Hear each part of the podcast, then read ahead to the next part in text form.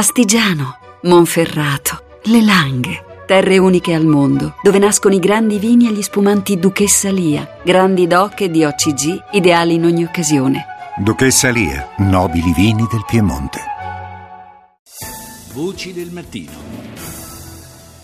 Nel Regno Unito, in vista delle elezioni di maggio, è andato in scena il confronto televisivo fra i leader delle sette principali formazioni politiche nazionali. Il premier conservatore David Cameron si è soffermato su un tema che da qualche tempo è divenuto centrale nella sua politica, quello dell'immigrazione. What we need in our country is to recognize that people who come here and work hard and contribute to our companies and to our communities, they help make this a great country. Ciò di cui abbiamo bisogno nel nostro paese è riconoscere che la gente che viene qui e lavora duramente, dando il proprio contributo alle nostre aziende e alle nostre comunità, aiuta a rendere grande questo paese. Ma, ha detto il Premier, abbiamo anche bisogno di un'immigrazione controllata e corretta. Negli ultimi decenni è stata troppo elevata e voglio farla diminuire.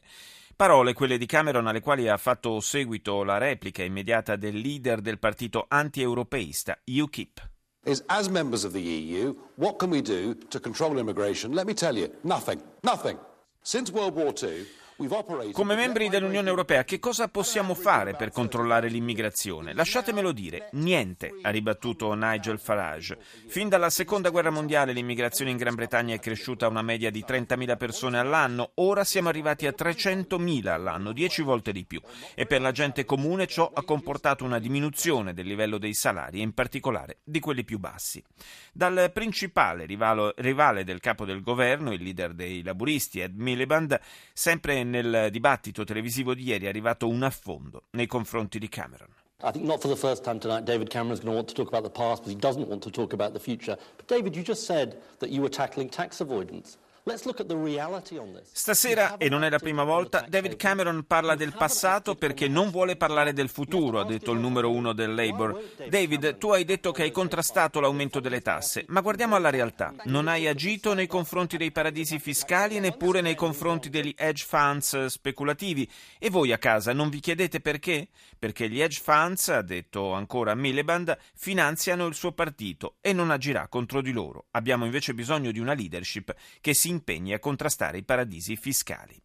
E il vice premier e leader liberale Nick Clegg infine si è soffermato sulle politiche di bilancio. It's a balance, and it does mean, yes, you need to reduce spending, but you also need to make those with the broadest shoulders, the wealthiest, to pay a bit more through the tax È una questione di equilibrio, significa che sì, c'è bisogno di ridurre la spesa, ma allo stesso tempo occorre che quelli con le spalle più larghe, i più ricchi, paghino di più attraverso il sistema fiscale. Questo è il modo per mantenere l'equilibrio e destinare soldi ai servizi pubblici. Il piano dei liberali è molto semplice, ha concluso Clegg, taglieremo meno dei conservatori e spenderemo meno dei laburisti.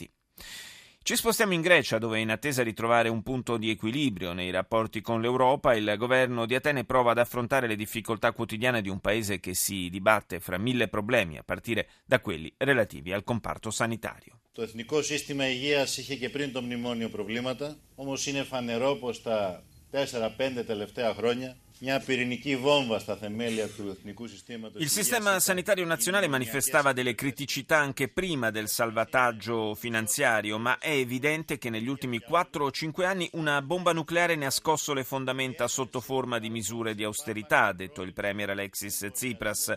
I nostri obiettivi sono garantire uguale accesso ai servizi della sanità pubblica a tutti, sia chi dispone di un'assicurazione sia chi non ce l'ha, estendere la fruizione della medicina preventiva, delle vaccinazioni, prestazioni, della diagnostica, perché la sanità è un diritto e una necessità sociale alla quale ogni cittadino deve poter accedere. Anche per questo, ha concluso il capo del governo, intendiamo assumere 4.500 fra dottori, infermieri e altro personale paramedico per colmare i vuoti esistenti negli organici degli ospedali. Veniamo ora al terribile massacro perpetrato in Kenya da un gruppo di terroristi somali appartenenti agli Shabab. Hanno attaccato un campus universitario a Garissa, massacrando gli studenti non musulmani e prendendone centinaia in ostaggio. This is a very sad day for Kenya. We, as I speak, it's unfortunate that uh, the terrorists were able to kill young, good citizens È un giorno molto triste per il Kenya, dice il ministro dell'interno. I terroristi sono stati in grado di uccidere giovani e buoni cittadini. Lo hanno fatto presto, nel corso della mattinata, prima che la nostra operazione militare avesse inizio. Ed è triste dover annunciare che abbiamo perso 147 vite. Do il buongiorno a Marco Di Liddo, analista del CESI, il Centro Studi Internazionali. Buongiorno. Grazie, buongiorno a lei e ai radioascoltatori. Il bilancio, in realtà quello ufficiale dato dal governo keniano di 147 morti, potrebbe addirittura essere rivisto al rialzo perché non è del tutto chiaro che fine, fatto, che fine abbia fatto una parte degli, degli ostaggi, degli studenti presi in ostaggio. Si parla ancora di almeno un centinaio, forse più persone che mancano all'appello. Una, veramente un episodio di, di proporzioni spaventose assolutamente. Eh, il eh, ritardo nella, nel conto delle vittime potrebbe dipendere dal fatto che effettivamente eh, le agenzie di Stato del Kenya non hanno ancora trovato tutti i corpi oppure eh, che molti degli studenti risultino effettivamente dispersi e quindi prima di avventurarsi in, nel dare un dato ufficiale il governo si attenga che alle vittime che ha potuto identificare. E questo è sicuramente il momento più buio della storia del Kenya e il peggiore attentato che il paese abbia subito, addirittura peggiore dal punto di vista psicologico di quello del 2013 al Westgate Mall di Nairobi. C'è una tendenza di questo tipo di terrorismo ad accanirsi molto con, eh, nei confronti dei, dei, giovani, di chi studia. Lo abbiamo visto in Pakistan, eh, lo abbiamo visto in Nigeria, ora anche la Somalia. Eh, chiedo scusa, il Kenya naturalmente. Sì, diciamo che eh, per quanto riguarda lo scenario nigeriano è stato Boko Haram a lanciare questa triste moda, perché nell'attaccare i ragazzi che studiano, quindi i ragazzi che sostanzialmente cercano un futuro migliore e cercano una via di conoscenza, una via di lavoro alternativa a quella di un'interpretazione draconiana e medievale della realtà, come quella invece propugnata eh, da gruppi di matrice jihadista, in questo senso i ragazzi rappresentano la minaccia più grande perché il terrorismo e il jihadismo proliferano in ambienti eh, dove c'è scarsa alfabetizzazione.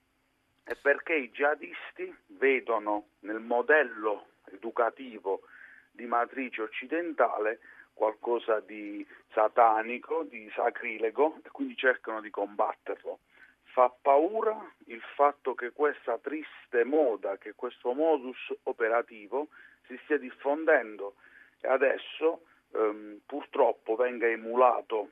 Noi al CESI non escludiamo che altri gruppi jihadisti possano cominciare a fare questo tipo di azioni anche in altri teatri africani. Eh, auguriamoci che, che, questa previsione venga smentita naturalmente. E Certo rimane in primissimo piano per il Kenya il problema della sicurezza dei suoi confini con la Somalia. Eh, questa volta, tra l'altro, gli Shabab insomma, si sono spinti anche abbastanza all'interno del, del territorio. Siamo, se non vado errato, a circa 150 km dal confine e, e torna più che mai d'attualità quel eh, discorso del, del muro che il Kenya vorrebbe eh, fisicamente innalzare tra i due paesi.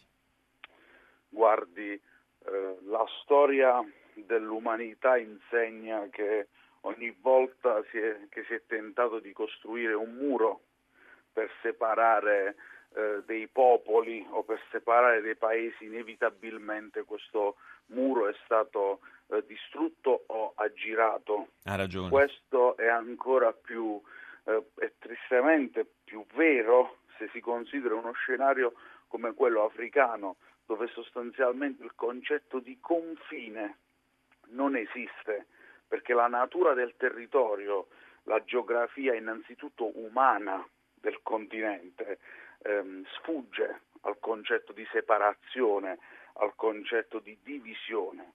Se noi guardiamo il Corno d'Africa e si, si osserva la mappa geografica, vedremo dei paesi, Somalia, Kenya ed Etiopia, eh, formalmente separati, sì. distinti, ma se vediamo la mappa antropologica e quella eh, del territorio, vedremo un unico grande corpo che è quello del Corno d'Africa. In questo contesto ovviamente è difficile fermare i movimenti e i contatti tra gli esseri umani, sia che questi siano positivi e quindi siano sì. commerciali, lavorativi, umani, culturali, sia che siano purtroppo terroristici. Non esiste una divisione tra il confine kenyota e quello somalo o etiope. Sì, il concetto, il concetto, fra l'altro di, di, confine naturale è un concetto molto europeo, diciamo che è stato esportato in maniera a volte piuttosto arbitraria. Io ringrazio Marco Di Liddo del CESI per essere stato con noi.